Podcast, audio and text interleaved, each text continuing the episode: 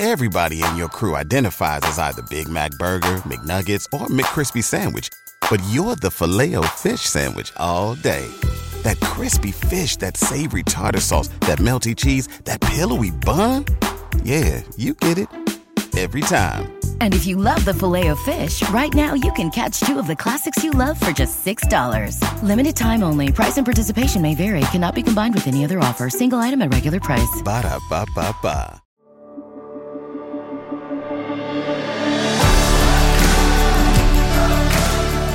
Welcome to the Gravity Leadership Podcast, where we explore how to center our lives and our leadership in the love of God revealed in Jesus Christ. In the midst of the disruptive cultural shockwaves of the 21st century, Join us as we learn to take the love of God seriously as the force that holds all of us and everything together.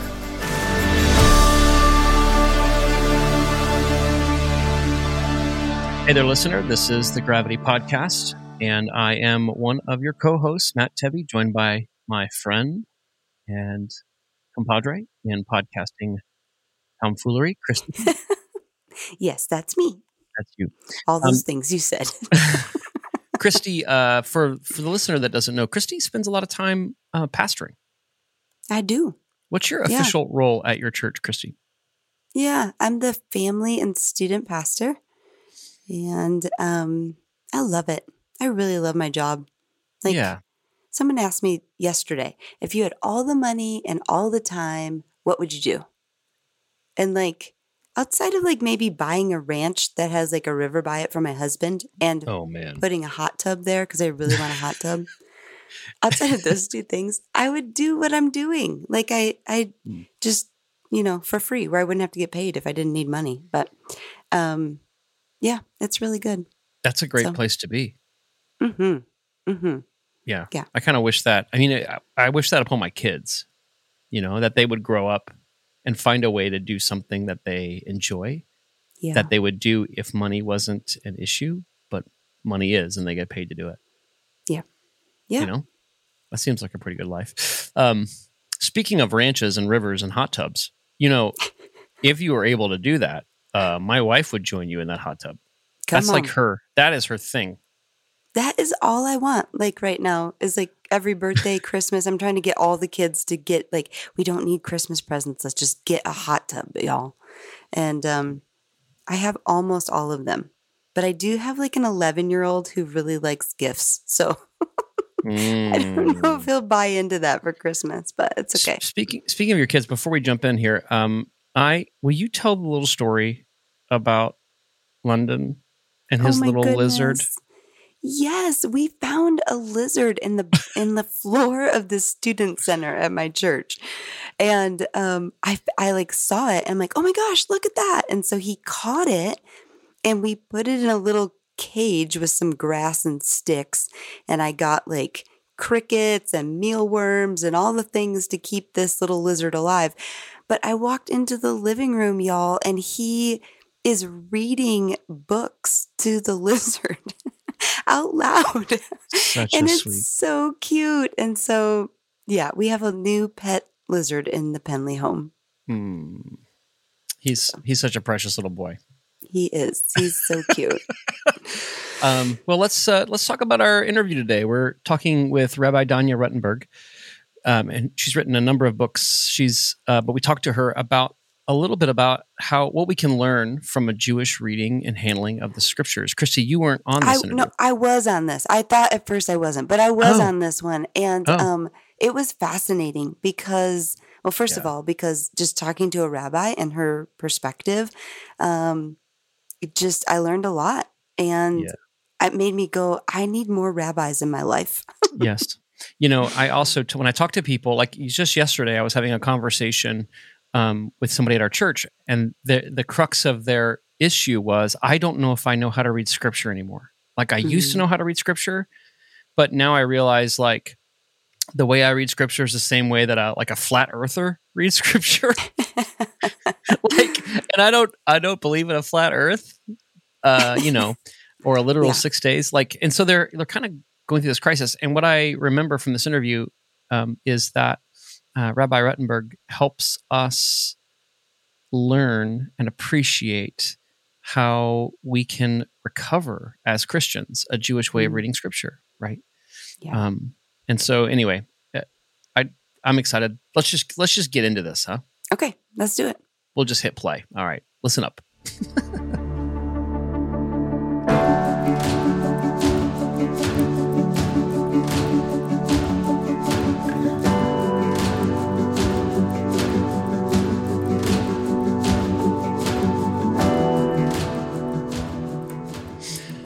Rabbi Danya Ruttenberg joins us today on the Gravity Leadership Podcast. She's an award winning author and writer who serves as scholar in residence at the National Council of Jewish Women. She's the recipient of Auburn Seminary's Lives of Commitment Award and was named by Newsweek as a rabbi to watch and a faith leader to watch by both the Center for American Progress and Religion News Service, and has been a Washington Post Sunday crossword clue. She was 83 down, in case you were wanting to know. The author of several books, she has written for the New York Times, the Washington Post, the Atlantic, Time, and other publications. Her latest book is entitled On Repentance and Repair Making Amends in an Unapologetic World. Rabbi Danya, thanks for joining us today on the podcast. Thank you so much for having me. Well, let's share a bit. Um, uh, I would love to hear a bit about your spiritual journey as a Jewish person, how you became a rabbi, and how your faith has grown, matured, changed in the process of that. I know that's a uh, four-part series question, but maybe um, maybe some highlights as we are going to talk today about scriptures and what we can learn. I mean, you know, uh, it's such a long question for me that, uh, or it's such a long answer for me that I, I had to write a whole memoir on it. Um, This is a softball for you to pitch your memoir. That's what I was doing. um, I grew up in a fairly typical American suburban Jewish family. You know, we went to synagogue a couple times a year. I had a bat mitzvah, Passover Seder, that kind of thing. Um, and I was 13 when I realized that I was so smart and so sophisticated. And obviously, Marx was right about opiates and decided I was an atheist. Um, right? And obviously. Yeah, the 13 year old atheist phase. I think we've had that, yes. yeah, uh, you know, and it lasted. And um, I got to college thinking I was going to study philosophy, and accidentally studied stumble, uh, accidentally stumbled into the religious studies department. sort of backwards. It was literature. It was philosophy. It was uh, anthropology. It was uh, history. It was language. It was all of these sort of fascinating things jumbled together. Plus, I got to say, like, this is what people believe and this is what really happened. And, you know, it sort of added to my insufferability. Um, and then I had cause to find myself back in synagogue towards the end of college and to my great surprise after having read all of those books about ritual theory i opened up the prayer book and was kind of like uh, oh i can see what's going on in here now. That's fascinating. And at the same time i started having i was grieving. My mother had died. And um, I started having, I was open. I, mean, I didn't blast it open, and I started having what I would eventually describe as mystical experiences. But at the time, just I was walking around at night talking to the moon, and things were getting blurry sometimes, and I didn't have language for it. And I went looking for language. And eventually, and I'm condensing several mm-hmm. years into a sentence or two, I started to figure out that um, 2,000 years of nuanced theology didn't necessarily all assume that God was a man in the sky with a beard and anger management issues. Maybe there was something more complicated going on, um, which was absolutely news to me.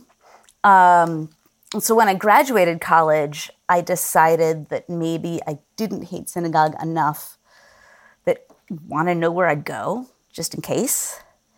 And I had the sort of this is the late '90s. I moved to San Francisco because I could. And This is this is before they ruined San Francisco. Um, it was nice then. And I did the sort of synagogue shopping, shul shopping, we call it, and had, you know, it's like the Goldilocks except with non consensual hugging, you know. it's like, don't, no, not it, not it. And um, the Bay Area, bless them. Mm-hmm. And sort of accidentally, again, sort of stumbled into this place that was one of the last on my list, sat down, the services felt right, and then the rabbi opened his mouth. And I was like, oh. you know, there are times when you realize that you have found your teacher, and uh, this was one of them. Mm-hmm. Um, his name was Rabbi Alan Lew. Zichrono Livracha, may his memory be for a blessing. And he was the first person to show me ser- first sermon after sermon. And then I, you know, I basically followed him around for five years. You know, I sat meditation with him. I went to Torah study with him. We would sit and talk one on one. That the stories of the Torah were uh, really the stories of our own lives and the stories of our own wrestlings with the divine. And this, this was the, the roadmap to connection, um, both on the individual and communal level. And it wasn't about, you know, do this or uh, you know and you'll be a good monkey and get a donut or you know do that and you'll get coal in your stocking it was um, it was just a, a pathway to transformation into the kind of person who can be more of service to the divine and more of service to the world and i, I believe those two are the exact same thing mm-hmm. mm. so it's his fault really Well, you know, we have recently finished up a series on trauma and harm and how we can faithfully navigate trauma in mm. close corners with family and church relationships. And we're doing a series on scripture and how many are renegotiating their relationship to the Bible. And in many ways, your book on repentance and repair is this combo of these two themes. Right. So, what prompted this book at this time for you? So, in 2017, um, a thing called Me Too happened.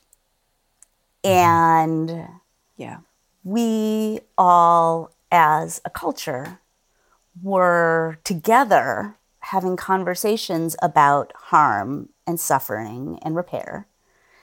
And uh, all of these very fam- famous men came out with these statements, you know, yeah, I did it and it's really hard on my family. Yeah, I did it and what about my fans? And, you know, basically not at all engaging with the people that they had harmed. Mm-hmm. And people were saying things like, well, you know, so how long does Matt Lauer sit in a timeout before we magically just gift him another TV show? Right. Um, and in the middle of this, I was asked by a friend to give a quote for uh, a piece they were working on on the question of like what is needed? When do we allow these men like what what what do we require of these men in order to re-engage with them in the public way? And in Judaism the guy on repentance and repair is Maimonides. He's our he's a 12th century sage philosopher, Torah scholar, and the way that he codified earlier work on repentance and accountability is the sort of the cornerstone of, of our thinking. So I look to Maimonides. I, I see five steps of repair when I look at his laws of repentance. And so I said, you know, I don't know what is in Louis C.K.'s, I don't know what's in Louis C.K.'s heart, but if he were really doing the work, these are some of the symptoms, right? These are some of the, the outer signs I would assume would be likely to happen, right? A stepping away from the ego stroking limelight where it's so easy to cause harm, for example. and so on and so forth. And um, I threw the paragraphs on Twitter also because, eh, you know, hey guys, you want this? sort of, Might might my, my, that's my relationship. That was my relationship with Twitter at the time, right? Hey guys, how, what about that? And um, including an explanation of the five steps of accountability, transformation, repair. And the response was beyond anything I could have imagined. Because our culture is so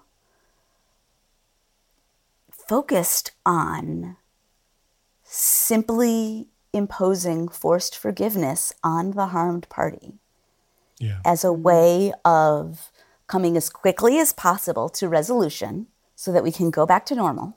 Mm-hmm. And the idea that we would demand accountability of the harm doer and that we would have a pretty high, not impossible, but high bar for what is required before we allow that harm doer to even be part of the conversation again, and that who decides is not us, the millions of fans who might want to once again laugh at this person's jokes or whatever, mm-hmm. but the people who were harmed principally. Mm-hmm. Though we are, you know, all of us, the millions of fans, are impacted. If um, I'm not a Louis C.K. fan, let us know. Let let the record state. But millions and millions of people are impacted if someone famous is uh, if their behavior is shaping the way we think and talk about rape culture, right? So it's not that we're not part of part of the harm in some way, um, but that we're not the ones entitled to give permission. And people's responses, you know, it's such a counterculture idea. And so people's responses were really strong and they started coming back with questions. And then that sort of pushed my thinking some more, which led to an op ed. And then that had a strong response, which led to radio interviews. And I kept getting more questions. What about this and this thing that happened in college? And what about this from the news yesterday? And what about this? And so eventually I realized that there was this hole in the public conversation. Mm. And I'm so not a 12 steps to easy magical solutions kind of a person, but I kept realizing that Maimonides' framework was maybe not the only, but was one way that we could be having this conversation, one lens that we could use. Yeah. Yeah. So that, that, that maybe bridges to uh, maybe a broader question that I'd like to ask because my, Maimonides um, didn't just invent this like out of his own head, right? Right. Um, Maimonides presumably was reflecting on the scriptures and reflecting Right. on uh, the teaching, uh, the teachings that had been passed down. Um, so I'm wondering if um, you know we're, we're doing this series on on the scriptures. Um, and I wonder if we can talk about the Jewish interpretation of uh, the scriptures. So I know there's plenty of diversity um, in Jewish theology and interpretation and that kind of stuff. That's true. I mean, if you know the two Jews, three opinions, uh, you know, 2,000 years of Jews. I uh, I hadn't heard that one, but that's uh, I like that. Um, so anyway, I won't uh, ask you to speak for uh, two thousand years of Jews, but um, just speaking for yourself, um, how do you view like how would you talk about the inspiration of Scripture? How do you view that uh, that topic in particular? I, so as I mentioned, I was um, trained in the academic study of religion before I was religious. And historical critical methods don't scare me. I love scholarship. I love, um, I love archaeological revelations. I love um, putting the, the pieces together about what might have been in context and how the larger historical context may have shaped um, what's happening. And I think it's okay, right? I don't think. I don't think my sacred texts are any less sacred because they live in the history of my people. right? These are these are our sacred myths. And I don't need the world to have been created in 7 days. Uh, you know, unless the seven days are a metaphor for however many millions of years the Big Bang took, right? Um, I don't need, I like, we say turn it and turn it and turn it again for everything is in it. Like the history is in it and science is in it and all of the stuff is in it and god is in it. And the answer key to our transformation is in it.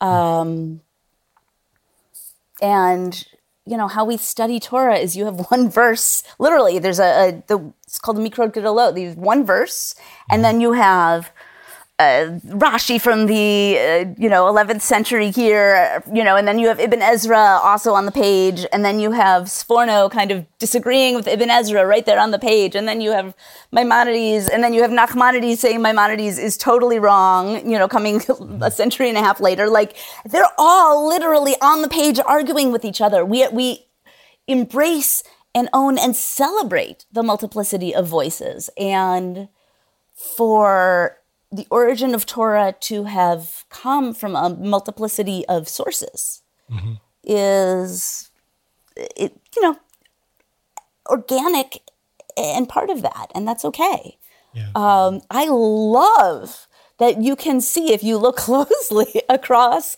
both torah and the other parts of the hebrew bible the arguments about whether or not we're going to build the second temple right.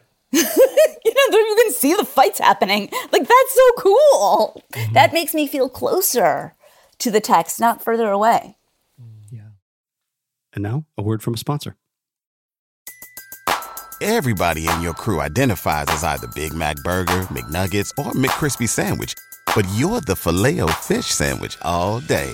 That crispy fish, that savory tartar sauce, that melty cheese, that pillowy bun. Yeah, you get it. Every time. And if you love the filet of fish, right now you can catch two of the classics you love for just $6. Limited time only. Price and participation may vary. Cannot be combined with any other offer. Single item at regular price. Ba-da-ba-ba-ba. All right, let's get back into our conversation.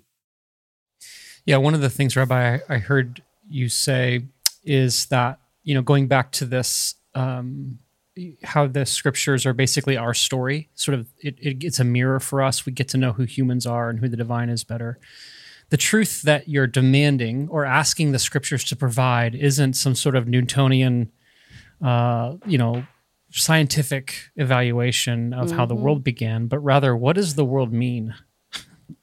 right Right. and there's a different ask of truth from the scriptures and so then you're able to appreciate the truth that it provides am i hearing you right Correct. I, uh, my brother is a scientist, and there was that moment when he was in grad school, and I was either starting rabbinical school or getting ready for rabbinical school, but I'd gotten religious, and he wasn't sure what that meant because fundamentalism has taken over the religious conversation in America. And I had to explain to him that I still believed in dinosaurs. Um, It's okay. Um, but that science and religion are addressing different questions, right? Science is the, the what or the how, and the religion is, you know, why or, um, you know, or for what? Right? What's the point? What's the point of this? What? Why are? What? Why are we here? Yeah. yeah Yeah. i want to return to that comment you made about uh, if you get two jews together you have three opinions and it seems like you know you mentioned the di- the dialogue we can put that nicely uh, between whether we should build the second temple or not there's also this uh, deuteronomic hey if you're a good person good things will happen and if you're an asshat then things will go south you know Right. Yes. But then you have Job that's like, hold my, you know, hold my devastation.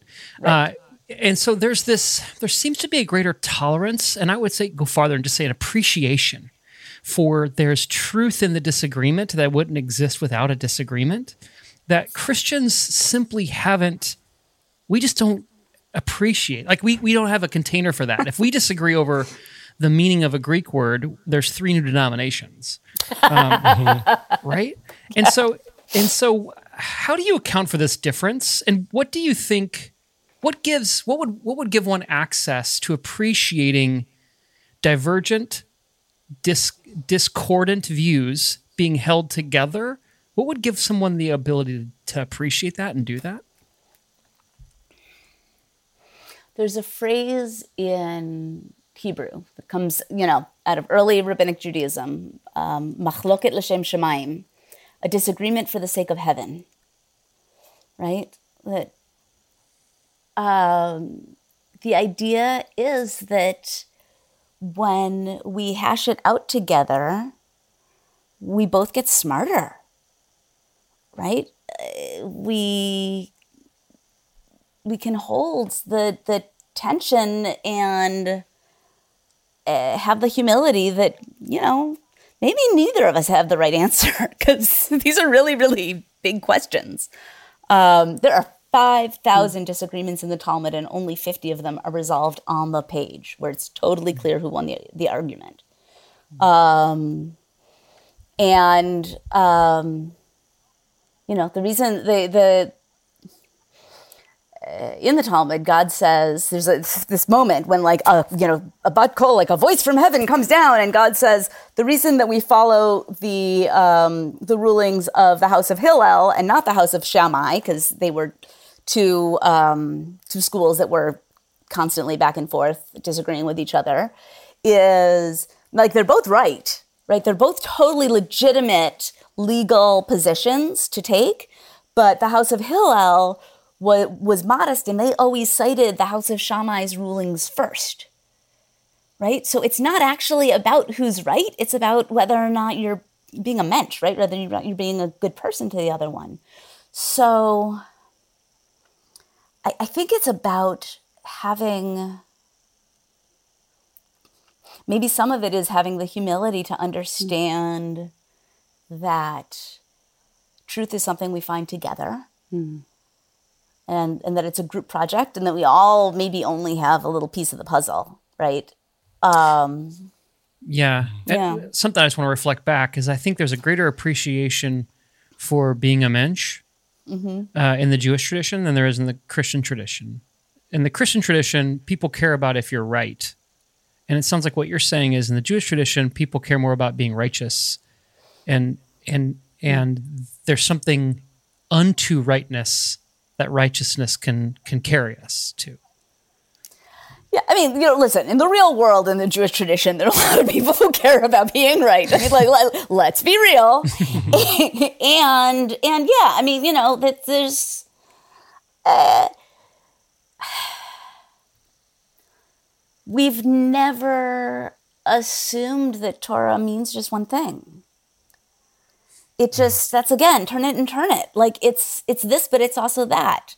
There hmm. are four levels of torah interpretation according to one framework right? There's the the the plain reading there's the you know more homiletic reading there's the ethical reading there's the more spiritualized reading right? And you could the, in one verse in one word right? They can all be true at the same time. And so somebody says well so this is what it means and somebody else is like well i see this other thing. It's mm-hmm. not oh you're wrong stupid head. It's ooh that's a cool reading. Mm-hmm. Right? A- and we trust that the Torah is big enough to hold all of that, and that God is big enough to hold all of that. Um, yeah, I mean, I think that's the attitude. which is interestingly sort, sort of similar to a lot of the early church fathers like the way that like ancient christians read the text is very very similar where there was there was these layers you know uh, of interpretation but somewhere along the way um, at least in the christian tradition least the one that uh, we're familiar with like there there's something happened where it became really important to sort of have one interpretation that was correct you know with a capital c Right. That's But who decides is the problem. right well right? yeah exactly Where yes. Mm. is where does authority lie? And um, if it you know if it isn't with me, then I guess uh, I'll just go off and start my own new denomination. Is where you get yes. stuck, right? Yeah, that's that's that's it. That's it. So Um, Well, let's talk about maybe the Hebrew Bible, the Hebrew Scriptures. Um, what are what are some? I know that you uh, you're not a Christian, but you uh, Christians are very public in the U.S., right? And very and very loud, and they and we also have not done a great job, I think, of being guests uh, in a religion that's not ours, meaning uh, guests of a religion that was started by a Jewish man. You know, uh, in some ways, you could say it that way. Um, what are some of the interpretive moves or theological frames that you see uh, Christians approach the Hebrew scriptures with that you think are unhelpful or uh, unwarranted? And I, I know you can maybe name a dozen or two, maybe uh, maybe your top one or th- maybe your top three. Yes. Yes, you should. Um, should I do abortion? Go, uh, you know what? Go for it. Yeah, why not? Um, Jews do not derive Jewish law from poetic statements in Psalms. Jews do not derive Jewish law from a poetic statement by a prophet that's meant to mean, uh, you know, I've always been meant for this job. Jews do derive Jewish law from legal statements and commandments. Mm-hmm. And so when we look at the book of Exodus, in Exodus 21, there's a story where two men are fighting, and one of them knocks over a pregnant woman. And it says if there is an ason, a harm, a disaster, damage, um, no, if there isn't any other damage besides the miscarriage, then it's monetary damages, right? You only pay monetary damages if there is a m- miscarriage. However, if there is other ason, if there is other harm, damage, disaster, then it is eye for an eye, tooth for tooth, wound for wound, bruise for bruise, meaning functionally, um, if she dies, then that death is treated as manslaughter. So, the loss of a fetus is not treated as manslaughter. It is treated as, as, as a loss, but as something that requires monetary payment only. And so, from this, the Talmud very carefully spells out so the fetus is not uh, given the same status as a born person. Um, life does not begin at conception. You know, it's weird, Rabbi, that the people who want to call upon the so-called Judeo-Christian tradition don't mention this. It's really fascinating. um, interestingly, the King James Bible translates ason. Well, so there's the translation of ason is a whole thing because it's mistranslated when it was translated into the Greek, Um, in the Septuagint, is that what you? into the Septuagint. Yeah. It got translated ason, harm, damage, disaster, got translated as in the form. So suddenly you get if there's if there's a miscarriage but it's not in the form. Oh, but if there's a miscarriage and it is in the form, so you get Augustine developing ensoulment based on whether or not it's quickening, based on the reading, in, the mistranslation in the Septuagint. And so the entire Catholic corpus that starts to make presumptions about the soul is based on a mistranslation. And the King James Bible, the King James Version, translates ason as harm, damage, disaster, as actually a pretty decent word in the 16th century, but to our ears, mischief. Right, you can't. How do you understand what's going on? If you if you think the the King James version is ordained by God, which I'm sorry, I do not. Um, y- y- how are you going to understand what's happening in this passage? Right. Yeah. She died. It's not mischief, right? Mischief. Um, but for Jews, this is the core text that then rabbinic Judaism, and I can do the whole song and dance from there, but uh, in Judaism, abortion is not only permitted, but it's required when the health and safety of the pregnant person is at stake because the, preg- the pregnant person has um, the full status of personhood, and the fetus is a potential life. Yeah. Yeah, um, I really appreciate you bringing that up. I've I've heard about that text in Exodus 21, and you know I think Christians that are anti-abortion have all kinds of ways of handling that. You know, they want to argue that the Septuagint isn't a mistranslation; it's an interpretation, uh, and that they're trying they're they're trying to claim it as a rabbinical tradition. There's there's words about the you know that it's not a miscarriage they're describing; it's an injury, those kinds of things.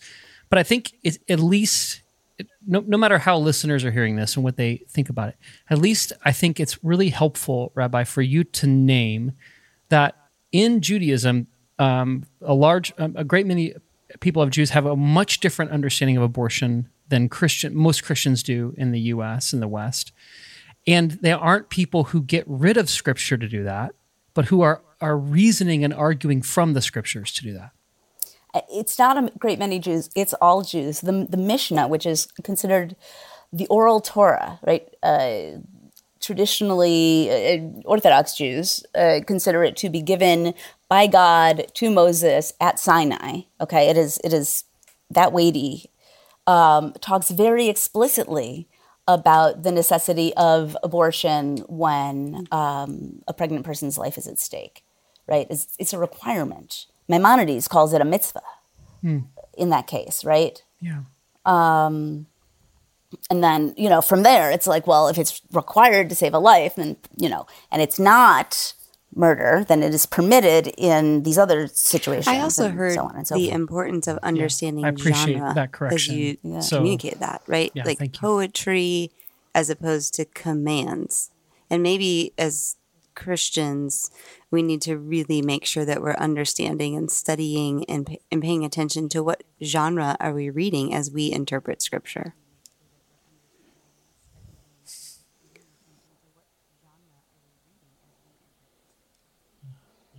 Yeah.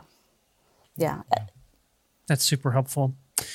Um, maybe, I don't know if you've uh, done a lot of uh, reading in the New Testament uh, but as somebody who is coming to grips personally, and I've been mm-hmm. uh, Christy and I have talked about this mm-hmm. a little bit on the podcast, some of the latent ways that we've absorbed uh, anti Semitism in, in reading not only the New Testament, but also the Hebrew Bible. Mm-hmm. And I'm, I'm wondering if um, you could talk a bit about you know, for instance, Jesus' interactions with the Pharisees and how the word Pharisee uh, gets has been sort of adopted as a pejorative noun to describe people who are legal, legalistic, non grace filled rule followers. Could you speak a bit to um, how this is unhelpful and anti Semitic? And, and, and then, I don't know if you have thoughts about how to think about Jesus' interactions with the Pharisees that maybe could help Christians. Thank you so much for this question. Um, I kind of been thinking about maybe bringing it up, and now you just handed, every, you know, all of my my thinkings to me on on a plate.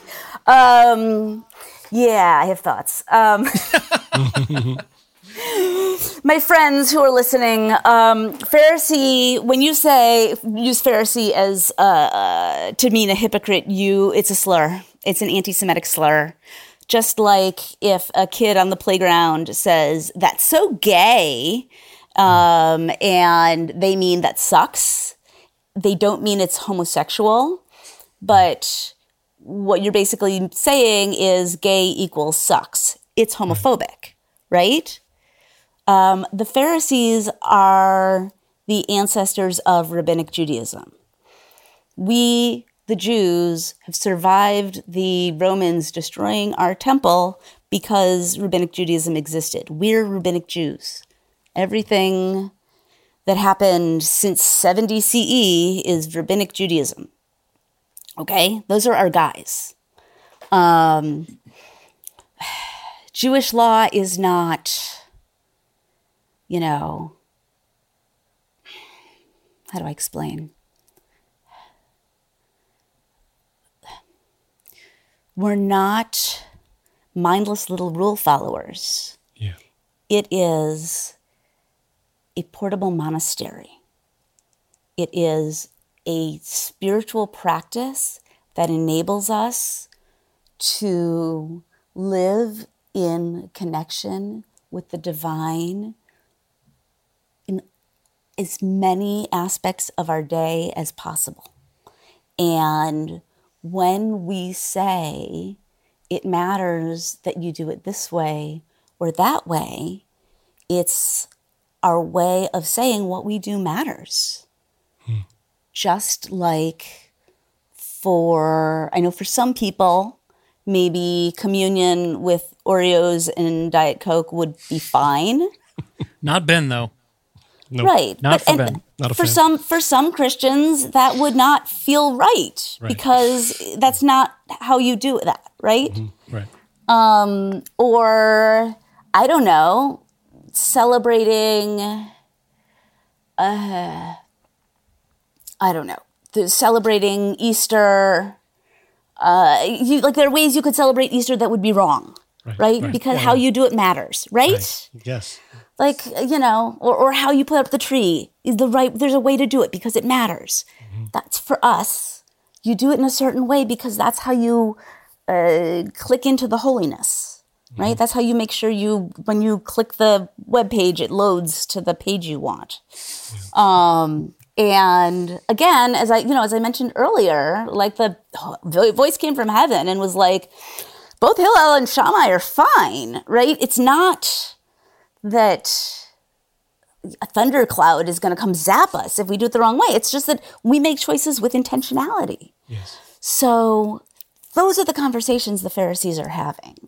A. B. Um, this may make some folks uncomfortable, but um, it is so. Let me start here. Think about a story that you tell about somebody you really adore the day after it happened. Or think about th- something that happened when you're with somebody you adore. Now think about the story you would tell 15 years later after a bitter breakup when you're really angry at them.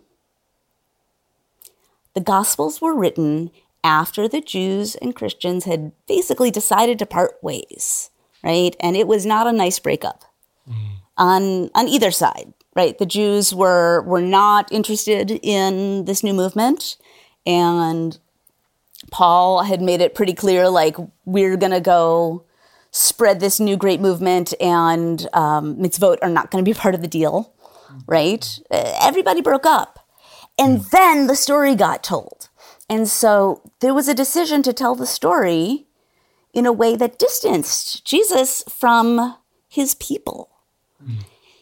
And I, when I look at what Jesus is saying and what he is arguing and who he is arguing with and what they are saying, it seems clear to me, and we will never know. And some people disagree with me, and some people agree with me. I think that Jesus was a Pharisee from the house of Hillel. It seems pretty obvious. Everything he's arguing is Beit Hillel. Rabbi Akiva also said that the greatest commandment was Ve'ahavta l'reacha kamocha. You should love your neighbor as yourself, which is Leviticus, not Jesus, right? And uh, you know, everybody was playing what is the greatest commandment game at that point. Ben Azai said it was these are the descendants of Adam, aka we're all descended from the same guy, right? They were having, they were, everybody was jamming and having these conversations. Um, but the positions Jesus was taking were all also positions that other people from the house of Hillel, that, that, that Beit Hillel was taking. And the things that he is yelling at these terrible Pharisees about is completely Beit Shammai positions. And if you look elsewhere in the Talmud and other places, there's totally things that, that Beit Shammai people are taking. Hmm. And so if you read the gospels and take a you know assume a little more goodwill than you know somebody who's maybe a little bit angry with her they're telling that part of the story Yeah. suddenly you see somebody who is hanging out with his friends and they are talking smack at each other because this is what you do. You know picture your uh, you know worst analogy ever. Like i i don't know you know it's like a bunch of friends sitting around being like, you know, oh yeah, yeah, well, you remember that time you, blah, blah, blah, blah, you know, mm-hmm. you're a fool because you, like, they, they knew each other. They, they held different positions. They were friends. They ate at each other's houses, you know, mm-hmm. but they're like, you idiot. Why are you, da, da, da, da, you're totally wrong. You suck. You, but, but, nah, nah, dumbass, you know.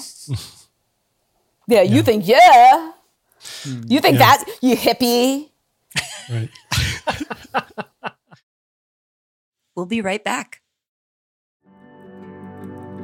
The Gravity Podcast is sponsored by the Gravity Formation Course, a 12 month cohort based training in practical spiritual formation, where you'll learn to notice how God is already at work in your life so you can participate more fully in the life God shares with us. It's a discipleship process that goes beyond just gaining more knowledge and trying some new practices.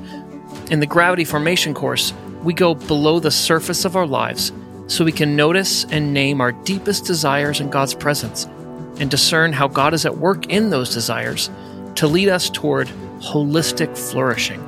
More transformation, more life, more joy, more love. We've trained hundreds of people from all over the world in this formation framework, and it has helped many to have a sense of God at work in their lives and learn to be more at home in God's love.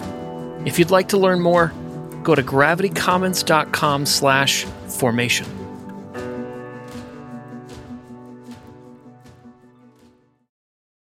Let's get back to the show. This yeah. this connects a little bit what you were saying, Rabbi, about how there is so so much greater appreciation and even enjoyment of disagreeing uh, in the Jewish tradition and even in the Jewish scriptures, the Hebrew scriptures. And we see if we're able to understand that that's a very Jewish thing to be doing, to be disagreeing and even um, even lobbing some sort of shade at each other yeah. uh, while we do it, then it's not as out of the ordinary. I think to see what you're talking about. I actually, for what it's worth, and it's not much, I actually agree with you. I think Jesus was. This is why he was. You know, if, we, if we're able to hear some kind of um, it's not a court report, but if we're able to hear something in in and underneath the bitterness or sadness of the Christians who wrote, I think that Jesus was hard on the Pharisees because he was one. Mm-hmm. Yeah, and you're the hardest on the people you're closest to. yeah, and it's not, uh, you know, it wasn't a big deal. Like everybody's talking smack about everybody else. You see in the, you know, in the Talmud all the time they're you know lobbying insults each, at each other across the Beit Midrash. Uh, sharp tooth one, you know, mm-hmm. pumpkin head. You know, it's just like, um, and maybe they were real criticisms, uh, you know, uh, about significant topics, and maybe they were having you know those sort of snarky legal debates, and maybe we don't, we will never know, mm-hmm. um, but the fact that there was disagreement any which way is not the level of, of drama that um, people have to, you know, oh, well, Jesus was mad at them. It's, come on, they were Jews. you yeah. know, it's like, yeah. Yeah. it's fine. Yeah. There's, go ahead, Ben. I was just going to uh, shift gears. So I don't know if there's more you want to say about that, Matt. No, so, go ahead. Yeah, um, this is really helpful, uh, Rabbi. Thank you. Um, I'm wondering one of the, one of the other questions that we've asked some of the other people that we've had on um, uh, about um, the scriptures and this series. Um, I'm wondering if you can weigh in on this. Uh, how do you process and understand the parts of the Hebrew scriptures that sort of scandalize the modern reader? Right. So we we read these things and think, okay, uh, genocide, uh, that's all, you know, most people say that's bad. Uh, but, you know, here's this text that seems to sort of uh, indicate that God is uh, advocating for this or, you know, that kind of thing. So there's texts that endorse harm, you know, there's texts that erase the abuse of women. Um, and as modern readers, you know, po- especially post Me Too, uh, as you mentioned earlier, we have trouble with these, right? And so, um, so we're, we're, we're sort of rightly concerned about an elitist reading that dismisses the text, right? We don't want to just say, well, yeah, these were you know, people who didn't know what they were talking about. Um, but also, sometimes we struggle with to, like, what do we do with them? You know, how how does you know how does God speak and work through texts like these that, that we really have a hard time that maybe scandalize us? So Rabbi Abraham Joshua Heschel was one of the great theologians of the 20th century, um, one of the greats. And he said, I think it was Heschel, um, every generation receives the Torah anew. And this is part of, again, for us, Torah is not just the words on the page. Torah is our living, ongoing conversation with those words. And so Torah is the verse plus Rashi plus Ibn Ezra plus Sforno plus Nachmanides plus Maimonides plus Judith Plaskow, right? Yeah. Plus uh, Rabbi Avigayil Halpern, who was just ordained in May, right? Plus, plus, like plus Eli- Rabbi Eli Kukla, plus, plus, plus, plus, plus, plus, plus, right? It's all of this is multivocality brings us into now. And so hmm. every single time you have somebody who is reading Dina in a new way and saying, now let's read it from her perspective and her subjecthood and let us let us find her voice right? And let us let us find all of the ways that she has been harmed and erased and let us now create space for a, a, a more justice centered reading for her right? Or let us look at the commandment to gen- genocide and let us read it through um, you know there's a really powerful essay that name of the indigenous author i'm sadly forgetting off the top of my head but it's called canaanites cowboys and indians right? Okay. read it read about the the um, colonization of the of the holy of the promised land through uh, the lens of colonialism read it through the the lens of the occupation of palestinian uh, land and lives right um, and read it through a historical context right was it probably written as a how did we get here um, you know, fictional backstory to what, um, you know, like, did it really happen or was it a, a sort of myth making of how we wound up on this land? Like, that's what scholars think. Does that fix it? No. Does it make it all better? No.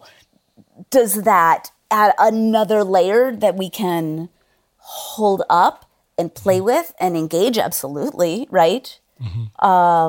does do these texts do i read this text uh, as a jew and feel massive sense of obligation? Yes.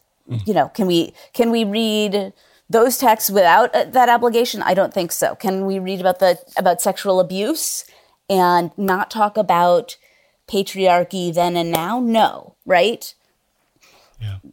and do these do some of these texts open up conversations about white supremacy in ways that were not part of the original Right. text and in what ways do we also we have to be careful like uh, i have my whole song and dance about how i think we impose white supremacy in places that it's also not meant to be right i don't think when miriam was complaining about the cushite woman that was actually about the color of her skin for example Yeah. right? But we read everything through a racist and racialized lens, and so we are assuming, of course, that's the problem. Yeah. Probably not. Um, and yet, when we read Hagar, how can we not think about the exploitation of of uh, you know, first of all, the exploitation of of anyone, and but uh, American chattel slavery is just there, and there are all these incredible womanist readings of Hagar that are important. Yeah. So it's a you know Yeah. all of it. Yeah, yeah, I appreciate that. I think maybe to um, something, an image that's coming to my mind, or or a contrast. It feels to me like the instinct that you're naming is to is to not just take the text sort of all by itself, you know, and sort of try to read it from a perspective of just like it's just me and God and a text. But there's this host of of interpretive voices that have accumulated that are valued and are part of how we read this text today. How could they not be? Right. And that's the thing I think that, at least in the Christian tradition that I have been part of, it feels to me like there's um the I don't know if this is the right word, um, but there's almost like like a fetish that people have about getting back to the early days of the church, like getting to the like the core of the gospel, or you know, um, trying to sort of skip over the centuries of interpretation, and thinking that that's going to be a pure reading, rather than valuing the centuries of interpretation and taking them in, in into my reading of this text today. I, but uh, you know, the, the thing that worries me about that kind of attitude is that we're always going to be reading from our own time and place and culture. Mm-hmm. And we can either be cognizant of that. Yes, exactly. Or not. Yes. Yes. Yeah, I think that's the problem with it is that you're assuming, yeah, you're assuming that you don't have an interpretive tradition when, you know, you do. Everybody right. does. You have to. Yeah. Right. It's like I'm going to read from that pure place and forget that all of these readings that I've already had and forget what right. I learned in Sunday school and forget that I live at a white supremacist heteropatriarchal culture that right. where I have all these, you know, yeah. biases in my system. Yes. Yeah. Yeah, uh, Rabbi Danya, that's really helpful. Uh, thank you for being so generous with your time today. Um, yeah. Maybe as we wind up, wind down, um, there's so much there's these five steps in this book that you've written about repentance and repair that seems uh, even more important to me in 2023 than it did when uh, what germinated or catalyzed the book in 2017 what what um, what is the most difficult step for you um, in your everyday life of those five steps? And and what are you learning about personally about repentance and repair? Mm. so the steps are just as a quick zoom through confession, own the harm that you caused, name it fully, no hedging. Start to change because if you do all this repair work but you keep doing the thing over again, you haven't done anything. So, what's the transformation needed? Um, amends, right? Has to come from the harmed party. Uh, then apology, all the way down here, because if you started with the apology, you're still basically the harm doer. So we need all of this deep transformation to happen so that that apology is coming from a different place. And then finally, when um, the opportunity to cause the harm again comes up, you, all this deep transformation has already happened. So you're already a different person. Mm. Um, and uh, listen, they're all hard all of the steps are hard. If you're going to do it right, it's all they're all hard. But in many ways, um, the first step is is can be very hard because crossing that bridge from the story where I'm the good guy, right? I'm the hero. I never did anything wrong, right? To acknowledging that I I was not like the good guy in somebody else's story today. And I was the harm doer. And I have to reckon with that. The, the, so much emotional work that has to happen to get to the place and then to own it to other people. Like there's so much countercultural work that has to happen to own it fully. Um, and then to be able to do the work, what, you know, what needs to happen hmm. so that you aren't running around doing that again and again um, is a non-trivial question. And if you mean it, if you are serious, you do not want to be that um, that harm doer again, then you got to show up. You got to show up in that work. Well, listener, I commend uh, on repentance and repair, making amends in an unapologetic world. I think you started Rabbi, by describing how desperately our world needs uh, people who have some capacity to own what's wrong and their complicity in it and and make restitution, make rectification there. Uh, and what a gift it would be if um, both Jews and Christians could do that. Um, thank you for joining us today. I uh, subscribe to your Substack and I would be remiss if I didn't give you a chance to plug it because it's awesome. So would you would you just share that a bit? Um, I would be delighted. Uh, I have a Substack. It is called Life is a Sacred Text. Substack.com.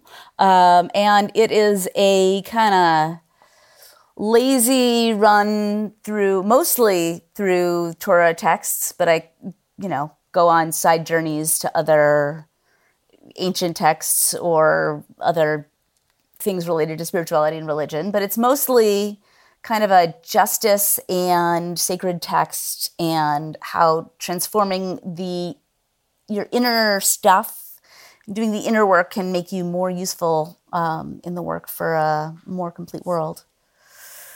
So. Yeah, and um, the latest post or the latest one I read was a 3,700 year history, the big big meta text post history thing, which was awesome. So go check thank it out. Thank you 3700 years and 3700 words It's awesome. Uh, Rabbi, thanks so much for joining us today. thank you so much for having me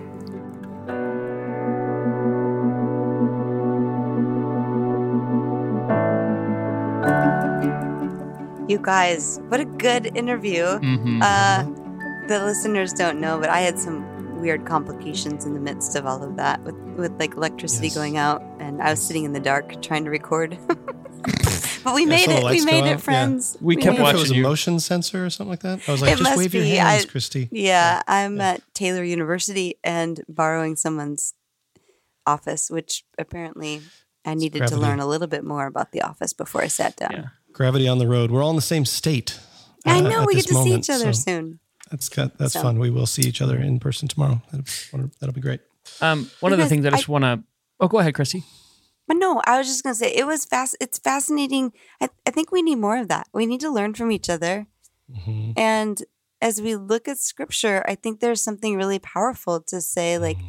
how do you interpret? How do you read? What are the methods that you take? And like, how do we learn from each other? Um, I think is really good. Yep. I, I agree. And I appreciated so much Rabbi Danya's um, willingness to talk about anti Semitic uh, Yeah. things that we get wrong in the New Testament. I, I appreciated her covering that abortion text in Exodus 21. Mhm. You know, that's something we haven't, we, we had Mako Nagasawa on a couple of years ago Yeah. to talk about his book, about how abortion became such a central uh, topic or Yeah. policy for Christians. But, you know, it's just something that's so hard. It's so hard in white Christian evangelical circles to say anything about um, abortion. And I appreciated the fact that she doesn't have anxiety about that at all. yeah, it, it, that that revealed. I mean, she. It seemed like she was sensitive to the fact that others do because she's like, "Can get? Should we talk about this?"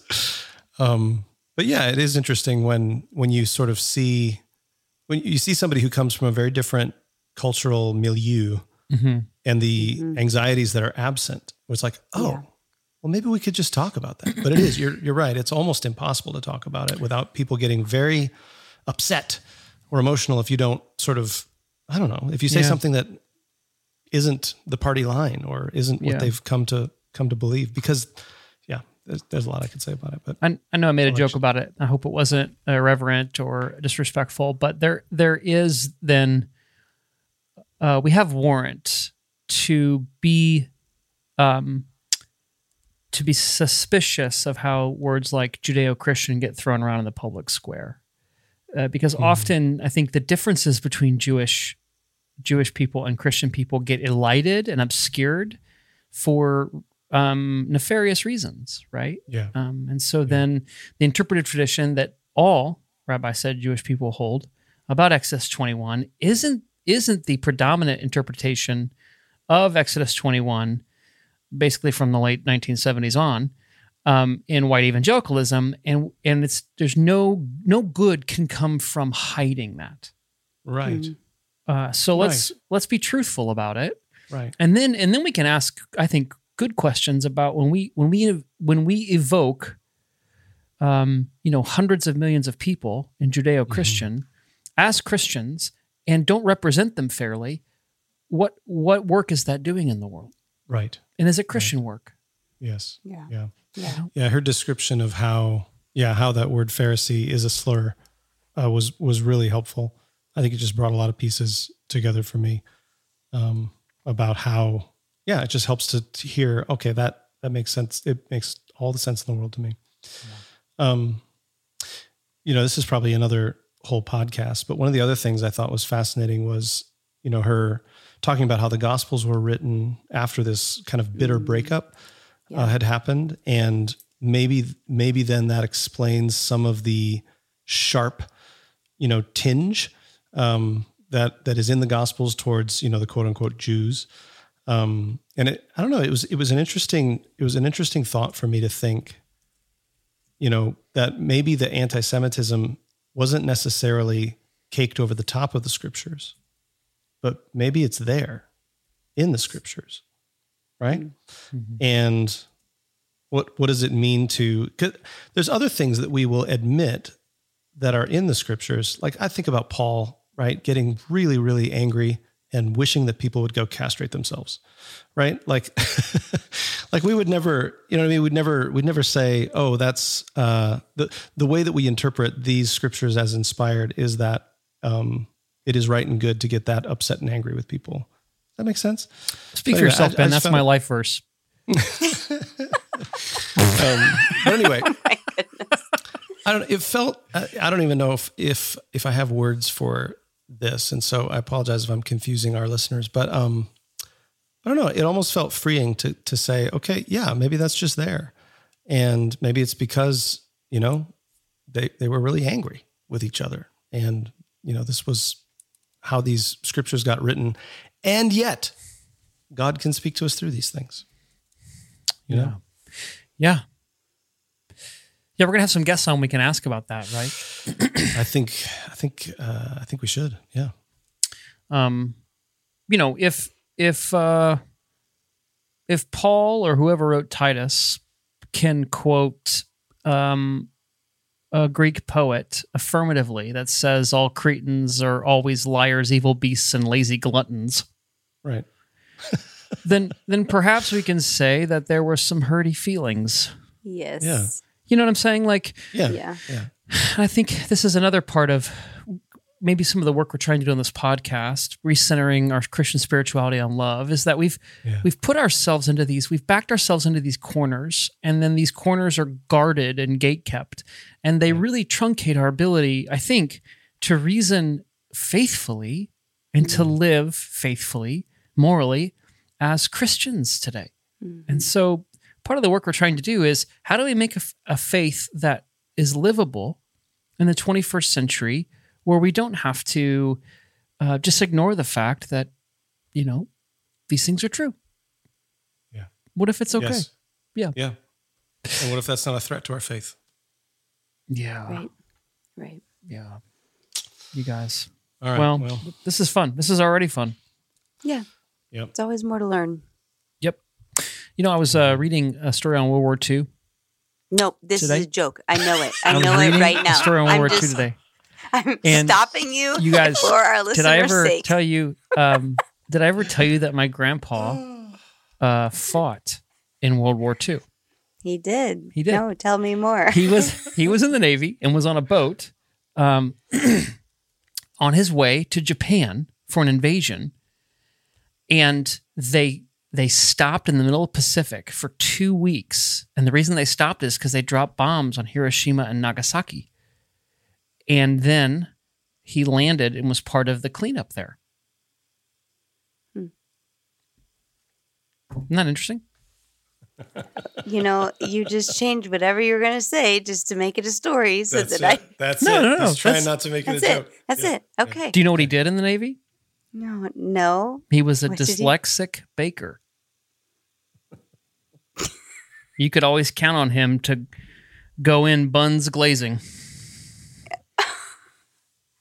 Wow. I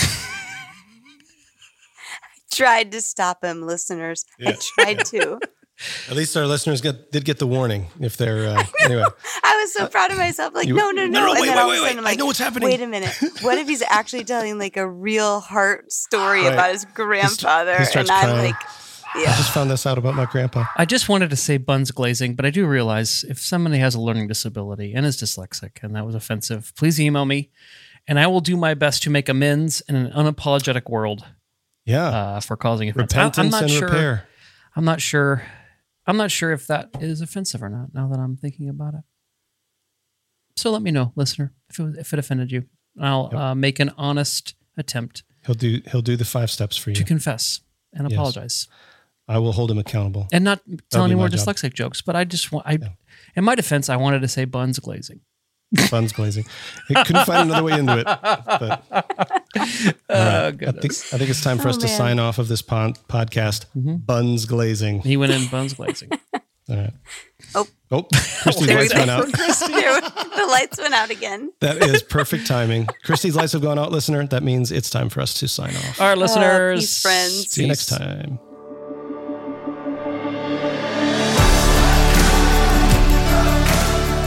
Thanks for joining us for this episode of the Gravity Leadership Podcast. If you're finding it helpful, we'd love it if you tell your friends about it. Ratings and reviews online also help others find the podcast. And don't forget to subscribe so you don't miss an episode. You can join our Gravity community for free. You'll get our latest content delivered straight to your inbox, as well as an email most Fridays with curated links to articles that we found interesting or helpful. To join us, go to gravityleadership.com slash join. Our show is produced by Ben Sturkey and Matt Tebbe. Aaron Sturkey edits and mixes the podcast. You can check out his work at aaronsturkey.com. We'd love to hear from you. To record a question or comment for us, go to gravityleadership.com slash message and click the Start Recording button. You can also email us at podcast at gravityleadership.com. Catch you next time.